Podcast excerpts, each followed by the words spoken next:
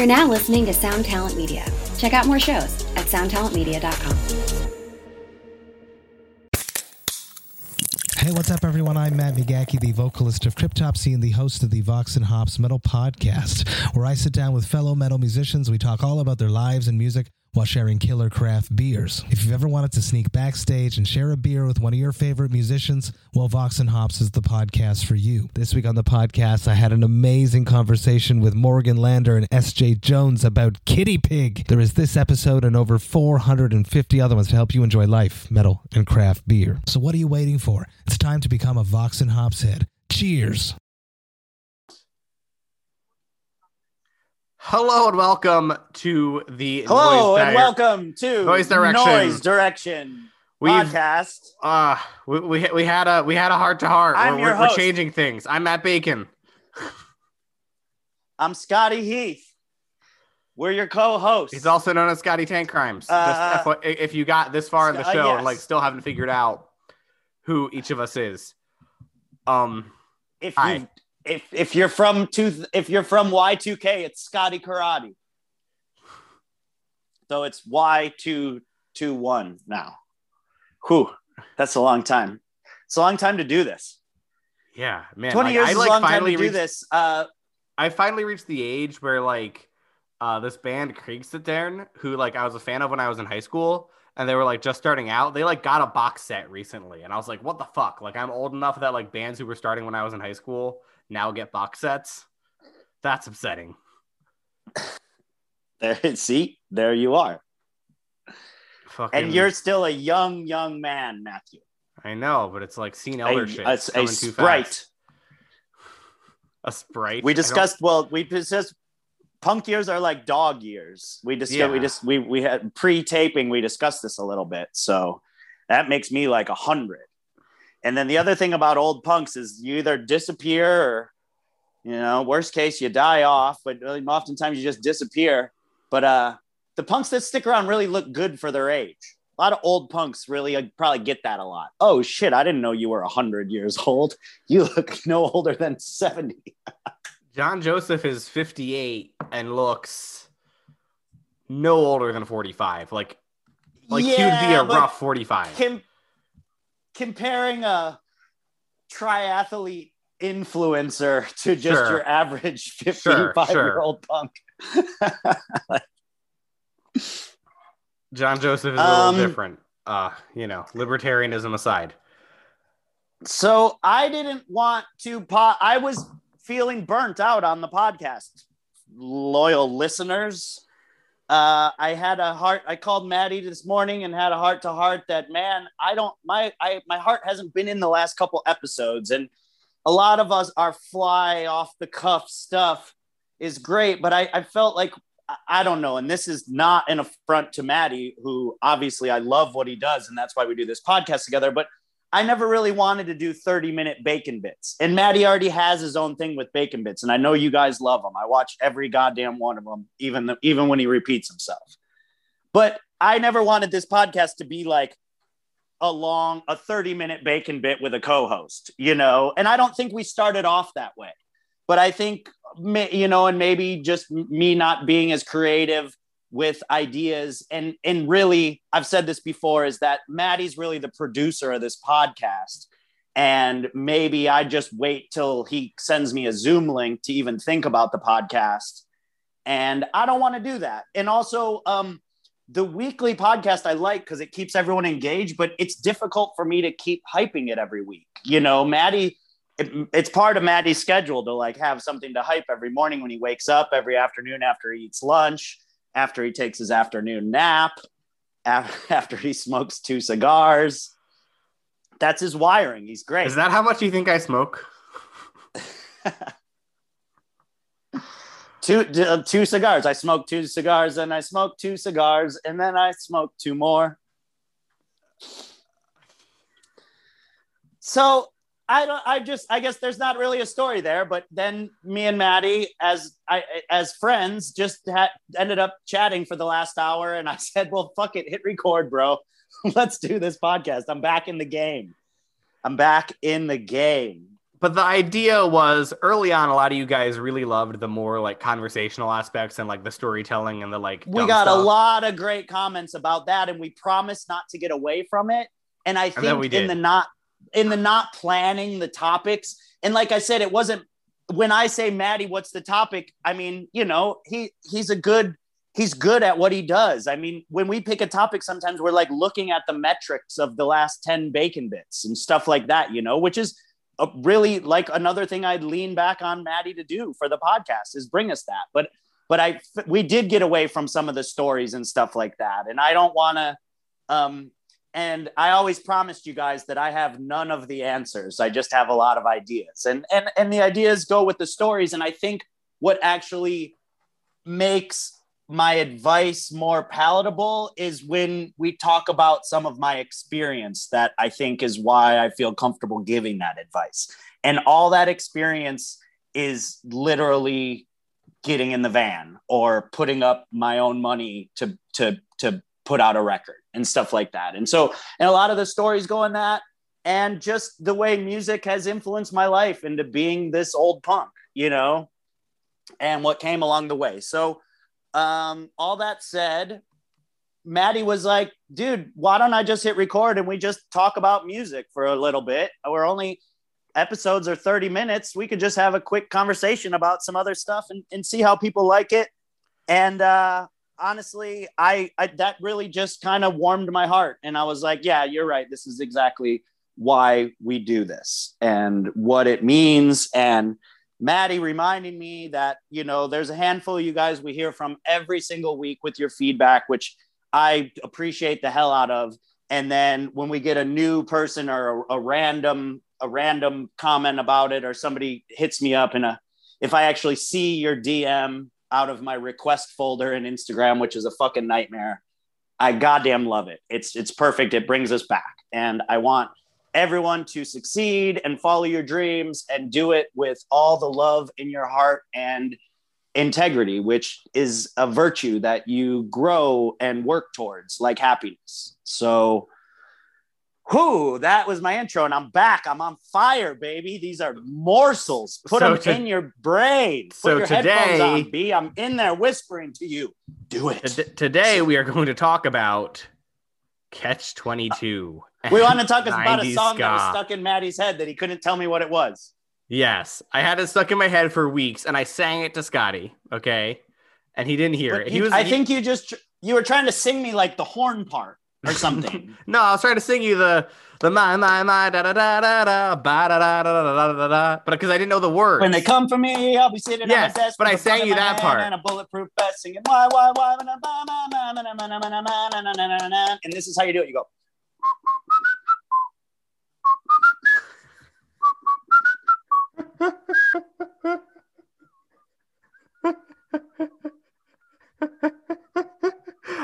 I don't even know if people listening can hear you. Can they hear? I don't. I just nailed it, dude. Like, hey, homeboy from Streetlight Manifesto. Like, if y'all need a whistler, hit me up. I know all the songs off your albums.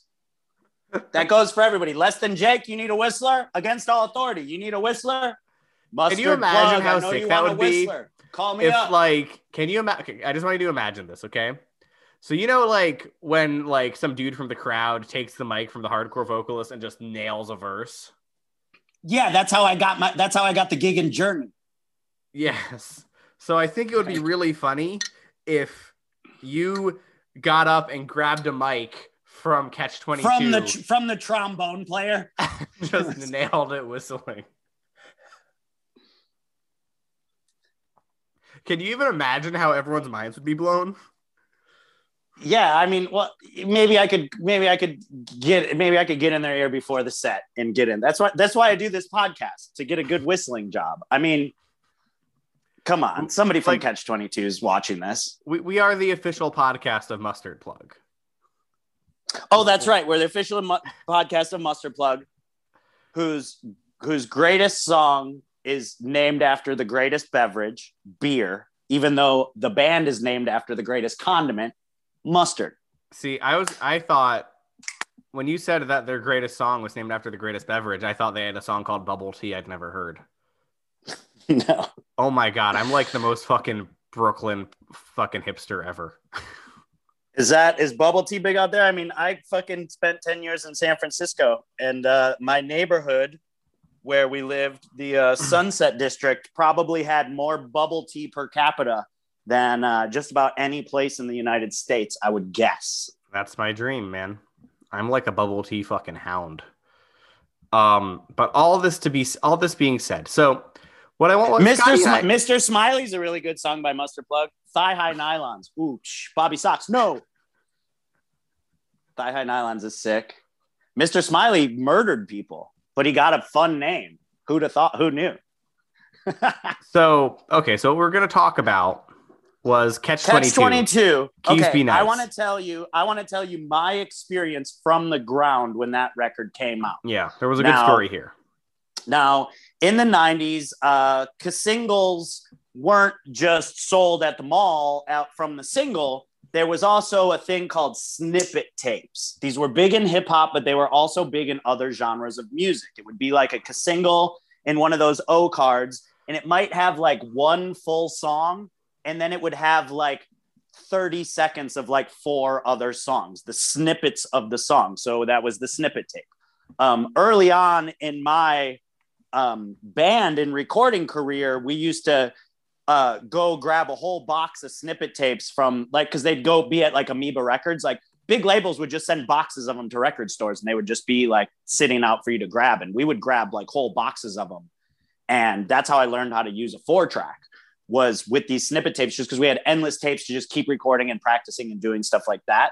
And i think we even re- did like release some like taped over tabbed fucking demos and stuff of that over the time.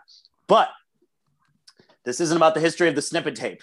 It's about catch 22 and so not a lot of ska bands had snippet tapes and promos. I mean around this time and I don't know, I'm guessing this is like 1995 or 96, 97 at the latest for Keasbey Nights. I'm not, I'm not sure. But um, look it up you know, now. Hell Hellcat Records was doing tons of promo, right? Like my small town had one high school, but three record stores. Keasbey Nights So- is 98. Oh, 98. Wow. That's so okay. So this because I'm picturing it in Michigan, but so that that came out the summer. I went, I moved home from California to raise more money to come back and move to San Francisco. So that's how I got the snippet tape, 1998. Okay. Because not a lot of, oh, I was saying like Hellcat and Epitaph had lots of promo stuff at my record stores, but not not not tapes. They had a lot of posters and stuff like that. Um, when Catch 22 came out, they had a snippet tape. I remember putting on the car, and it was so good, so good, America, that I was suspect. This was on Victory Records, right? And it's like I'm not a hard. I I went from I I lean on the punk side of hardcore punk that you guys know. So a ska a punk ska band on Victory, which already at the time had like a a dubious reputation, right? And it was so good. It was so well recorded. The horn riffs were so tight. It was the vocals were perfect. It was so well produced. And they had a snippet tape. I was suspect of this band being a young, you know, that's part of being punk is being suspect of anybody else that claims to be punk. We've discussed this before, especially at a young age. But man, it got me. I, I couldn't, I couldn't deny it. So good. And uh, I'll tell you now, as a grown man who uh, likes to keep his fitness together sometimes, uh, you put on that record and skip rope, baby. Oh, you're you're skanking that jump rope, baby. You're in that jump rope bit. You're double dutching, bitch. So here's a Tony Brummel story that you would appreciate. Tony Uh, Brummel, o- former owner of Victory Records, Yes. Um, label that boss, Solidarity. My friend Andy Patterson, um, formerly of Inside Out and State of the Nation and Shelter, has told me a few times. He was driving Iceburn, who have a new record coming out, their first in like 20 years. It's fantastic. and Iceburn and then Tony Brummel got in the car for whatever reason. They were working with him. And Iceburn found out that he had been making merch without telling them, like unapproved designs, right? For bootlegging a band on your own label. This is why this is why he has that dubious reputation I spoke of. Yeah. And then they were like driving to the office to like go figure out what they're gonna do. And Tony Brummel is in the fucking ca- uh, co-pilot seat in the 15 passenger with Andy driving, and he's crying, asking why why don't they like me? Wait, the label head is crying because the band is mad because he's bootlegging a band that's signed to his label. Yes. And then they got there, and I think uh, I probably would have been Gentry said they, they see all the all the merch, and Gentry says to Andy, "Take whatever you want." Yeah, I mean that's where I figured this story was going. So then they take the merch and then just sell it themselves. I guess that's what ended up happening. Yeah, but the point being, Tony Brummel, dubious reputation, put out some good records. Um, My favorite uh, Hard Times headline ever is "Oh no, mom is dating Tony Brummel." What's Tony Brummel's new label called? Um, Inside Out Music. Is that what? That's what Cro-Mags are on, no, no, or Har- Harley's Cro-Mags are on on the new Victory. Inside Out is a different label. Okay. What's the? Inside I'm just is like missing. oh Mission, no, it's Mission like Two, Mission, Two Entertainment. Two. Yeah, entertainment. Yeah, well, that probably goes well. I don't. Who bought Who bought Victory? The Orchard or Universal or somebody? Universal, I think. What bands got their stuff? What bands got their music back from Victory? A Day to Remember is the most famous one. They won in court and got their shit back. Anybody else get their music back I'm not sure that you like, that you can like, think of? Have it be worth getting your music back is like kind of tricky. Well, the thing is, is like that. It's like, I mean, there's a lot of examples that, of labels that operate like this, especially from the '90s, right? You you give them the rights to everything, right? But they spend, you know, your money, but they spend and spend and spend, and now you have a career, right? You go from a local band to now you're on like Victory or, or Earache or someone you've you've given them all the rights to all your music and, and a bunch of merch but they know they have the capacity and know how to spend your money for you to build a career off that experience right i mean not a lot of bands re-sign to those labels but when you're able to get if you're able to get that music back i mean fans usually argue that those are your most desirable records right your first three or something you know so, Sure. um, I mean, that's just, I, I don't know where I'm going here. It's just a cautionary tale. Or, or I guess, oh, I guess I was asking who got their stuff back because Yeah. those records are definitely quite valuable. Any band that just, you know, I mean, how many bands on the on Hellfest next year have been on Victory Records? Like 20 of them, you know. it's also because there's did- 300 bands on Hellfest next year. Yeah, I thought I I thought I said we weren't doing more than four band shows, but no one told Hellfest after. yeah, the- I'm, after I'm gonna have to be there for that entire thing, and I'm probably gonna die. Like How I don't understand how I'm gonna survive.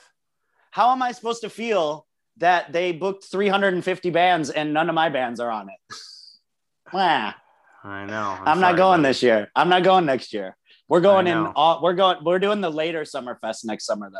Sure. I just got my tour schedule for next year. It's fucking nutters, dude. I might have to get an assistant. A tour assistant. But, Yeah, someone to watch movies with my wife a couple nights a week while I'm on the road. I was gonna say like an assistant, like you could be in the like tour. You could be in like the TM room. You know how like nice venues have like the TM's office. if I could just get somebody to like wind some cords for me and like make sure the batteries in my flashlight are charged. I mean, I'll just say I remember the one time on a 10 year cavalry tour that I had a TM office. And I just remember like getting completely destroyed in it with all my friends. Like, I was like, oh shit, they gave me like a personal room for me to get wasted in. Sick. Um, What uh oh, I want to get back to what I was saying because I think it was interesting. a, a question to the listeners or just like a hypothetical to think about.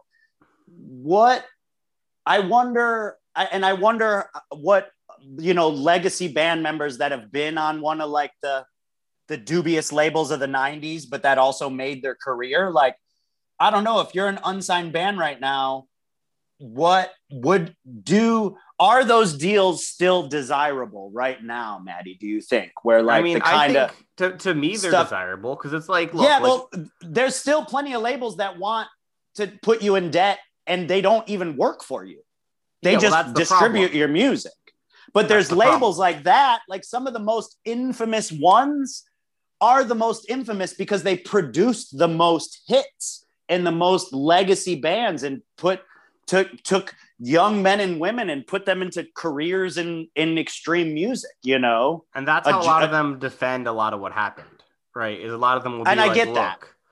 like maybe I took them for a ride, but also they get to play Hellfest this year, and Necrot does not. Yeah. And then, you know, and but also that like here's another thing that came out of that is that like then there was like labels, newer labels that spawned after that, like by musicians that like didn't do that. Like I think Fat Records is a great example of ma- giving bands careers without signing you to a seven record deal where we own everything for 35 years or something, you know, or oh, like totally, yeah. Like there's definitely people who did a better job.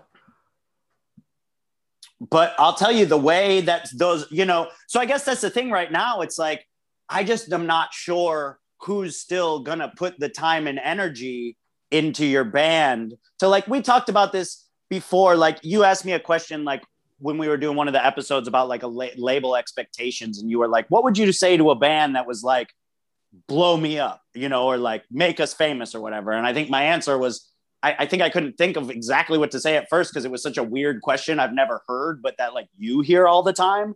And like my answer would have been like, I'm not going to do that. Like we might do that together, but I'm not doing that, you know, or I'll give you the tools to do it, but it's a lot more your work than my work, you know.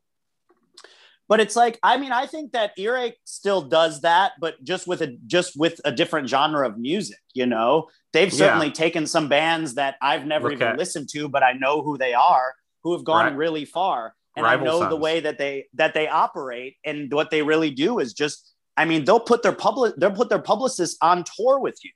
You know, I mean, that's a lot of bands don't get that kind of attention from their label. Um, you know, and I I respect that because I nothing makes me feel better than being able to help a band, you know, not have to have another job besides playing in a band, you know, which I've I've kind of done with one band, you know.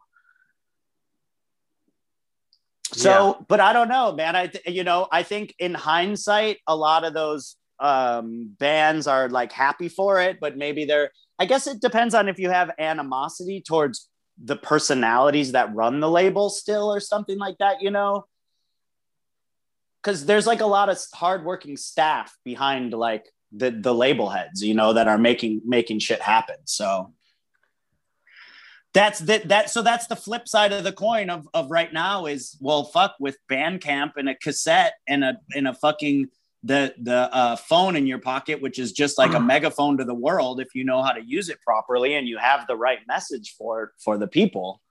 Uh, where do you go? Where's the healthy medium? You Well, know so c- what what is can that? What are the wants and desires of bands? Let me tell you what I I was talking to a couple people um the other day about Capra.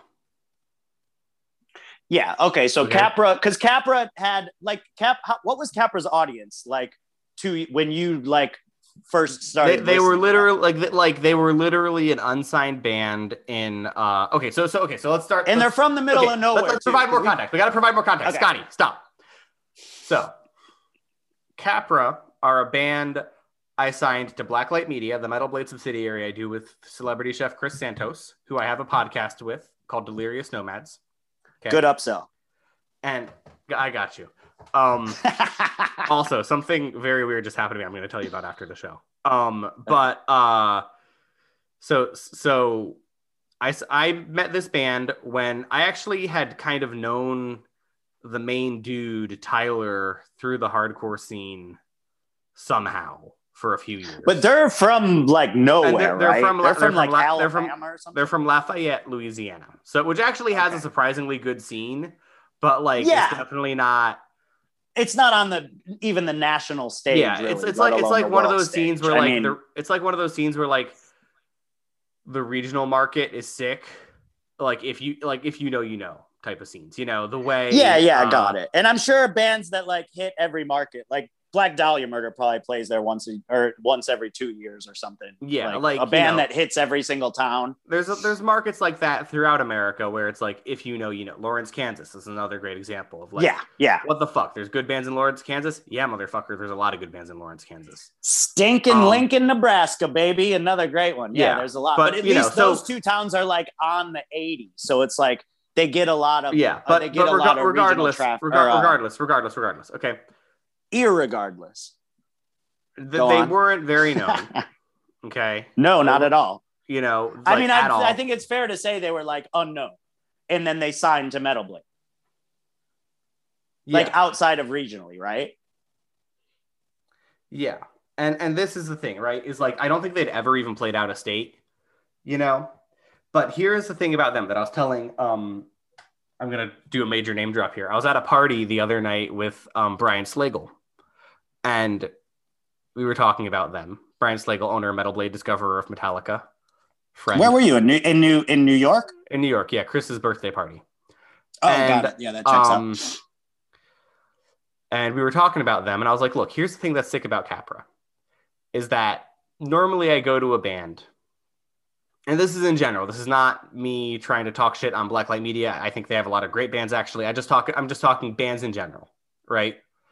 I go to a band and I say, "Hi, here are six really cool ideas," and the band does half of one. Capra, I go, "Hi, here are six really cool ideas," and they do four. Yeah, no, those are good. That's a good return on your advice. You, you know sure. what I mean? I know that. And like, I know that as someone who's used to getting that half reply, also. Yeah, you even know from what I some mean? of my It's- best it's- friends. uh, yeah, exactly. That's the thing, right? So the fact that Capra has always been willing to be like, okay, so you think we should do this, this, this, and this? Okay, well, we think those first three things are cool for us, so we'll do. Do you that. think That- some of that? Do you think some of that attitude, that that attitude that's a positive to you, might come from them from being from such a smaller scene? Um, yeah, Even I just the ability to take more outside advice than than a band who might think they know it all because they like are crushing it in an A market, even though they haven't been out of town. I think that's part of it. I think they also have, um, you know, when like scene dudes get sober and then they turn into goddamn monsters. Like they just get so good at what like They get so Gatekeeper- yeah. That's me for ninety days a year when I'm sober. I do. That's when I do all my good work, and then the Like- re- then I just coast on that the rest of the year. like Gatecreeper, perfect example of this, right? Like this is these are guys who were addicts until like five years ago, and then they stopped. They took all that addict energy into They got addicted to to a band, which Yeah. is a great place to put that energy. hundred percent. You know, like no, uh, you know, no shame. You know, uh, Yeah, I've- no, not at all. you know struggled with a lot of that stuff um you know whatever but um regardless like it's like i think that's a part of it but i just want to break that down for people is that like i don't even know why we start how did we start talking about capra Uh, we were talking about Catch Twenty Two, and I was with I was uh, I was actually You were whistling for a while? mustard plug. um okay no but basically what i'm trying to say is want, oh what yeah yeah okay yeah so yeah and so this is the thing right is like there's a lot of bands who get lost in like the detritus of this whole thing Ooh. right like Ooh, there's- detritus. there's a lot of bands who get forgotten it's because they got signed to the label and then never fucking did anything and the label like i as you know i have so many hours i can dedicate to blacklight media in a given week you know not just Yeah. because of how, what, what they pay me but just because of all the other stuff i'm involved in you know And But it's know like that. this the squeaky it's wheel like- gets the grease, Yeah, the right? People who can- unless you're already making money for someone, you can't just be an annoying squeaky wheel. The Yeah, way you like- squeak is by following the plan. Yeah. And so, yeah, and so so when I see Capra hustling and I see them, you know, doing whatever dumb bullshit I told them to do that week and doing it well, you know, and Brian Slagel telling me Capra are really good at social media, me being like, oh my god, I taught them how to use social media. yeah. Um, like I legit almost cried when he was saying nice things to me about Capra. Um, but uh, yeah, like, but that's what happens, right? Is you have to think about it from the label guy's perspective, right? Because like at the end of the day, that guy is I, like for me, I'm getting paid, but on some level, I have to want to do this project. Yeah, and the band can make you want to do it by by Yeah. doing things. Like I mean, we talked about this before. Nothing better than than working with a band that says yes to everything. Yeah, like that it just you know, makes like, your job easier. Is like I look at like when I do every day, I probably do. We got to wrap this podcast up. Um, every day I No, probably it's too do. good, dude. It's too good. This podcast is never gonna end. I do like three, two. I do like two or three hours of ads, and I like look at like how I prioritize them, and it's always like, what do I do first? It's almost always like, uh, I love doing like the '80s pop bands. I do like I do Flock of Seagulls and Men at Work and stuff. like that's the most fun ever. Is just like sitting there being like, how am I going to sell some Men at Work shirts today? Um, Well, You yeah, know? but that's also a way different beast. Like I always like Yeah. I always joke like if things are like a little quiet around fucking Tankcrimes, I just have to post something about dystopia because that's like the red Exactly. meat for my base like, to like yeah, rattle it's the can and get some excitement going. Yeah, and they I'm don't have to do everything. They'll never play a show. They'll never make another song. They'll never do anything. But that's they they already have that excitement. Now a new band does not have that freedom to do nothing and and and and have somebody else want to do it for you.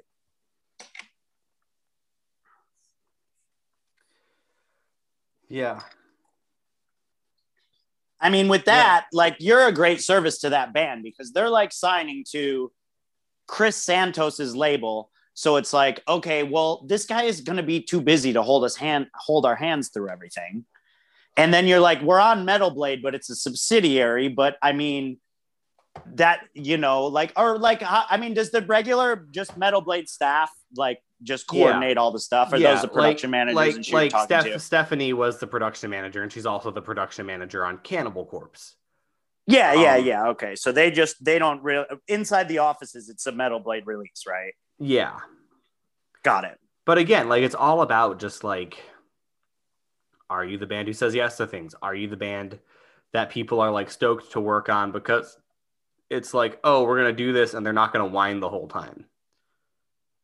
The other thing is that like if you if you like everything like waxes and wanes, and I'm not even talking about your band's popularity. I'm also talking about like your own motivation, right? Or or like especially with a band, like getting like three to six people all in lockstep, right? At the with the same Yeah. motivation and goals, right?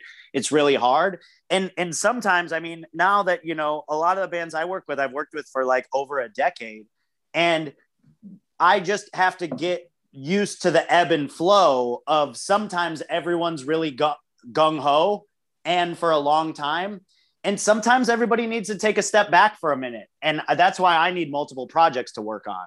So Yeah, I can bounce that's, that that's around, a big part of it. know? That's like I routinely think about like, oh, what if I stepped back and only worked on like my big dick shit, and then I'm like, Yeah, but oh then- right, I don't. well, there's something around for really satisfying for me to work with different size bands. Yeah, and I'm I'm working on um like at any anything that gets added to the roster in the future like what I'm looking for personally and I don't know how this would spread uh, how this would spread across any other label I'm looking for a new experience personally right like I've worked with this band I've worked with this band and when I say this band I'm not even thinking of a specific band it's like I've listened I've worked with a band with this sound and this capacity and uh, defunct Yeah. bands, new bands, active bands, legacy bands.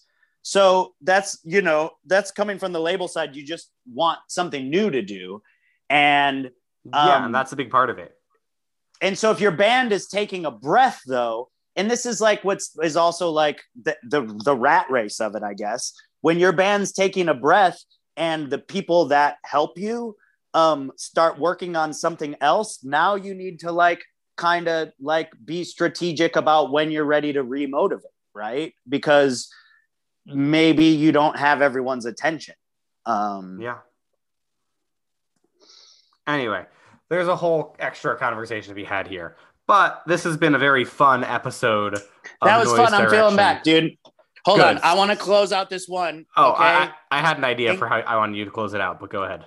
well, in case they weren't listening at the beginning of the show, but they tuned in late, It's not how podcasts like- work, Scotty. I would like to. No, that's exactly how it works. Okay, I, I would- really, I assure you that it's not how podcasts work. I would like to re audition for Catch 22's reunion, inevitable reunion at uh, Punk Rock Holiday in Slovenia, one of the best festivals in the world. Okay. So, how's that song go? Give me back, give that thing back. Oh, 'cause I was gonna- I'm my dance, I'm doing a dance, and a bulletproof vest, my, my, my, my, the time we're bombing, and running on my mom, and I'm running- Here it comes.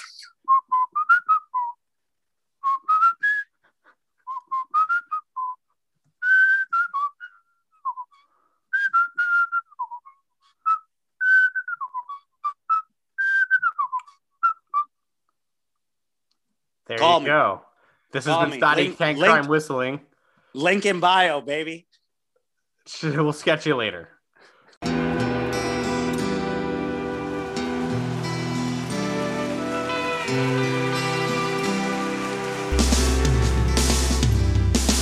I don't think it overstates things to say that the Beatles were the greatest gift to entertainment and culture of our time, a secular religion, if you will, with their universal appeal and demonstrable impact on people's lives. I'm Robert Rodriguez, host of Something About the Beatles. With every episode, I speak with historians, musicians, artists, and Beatle witnesses, all in the service of fresh insights into the most joyous cultural entity the world has ever known. I hope you'll join me and listen to Something About the Beatles, now on Evergreen and wherever you get your podcasts.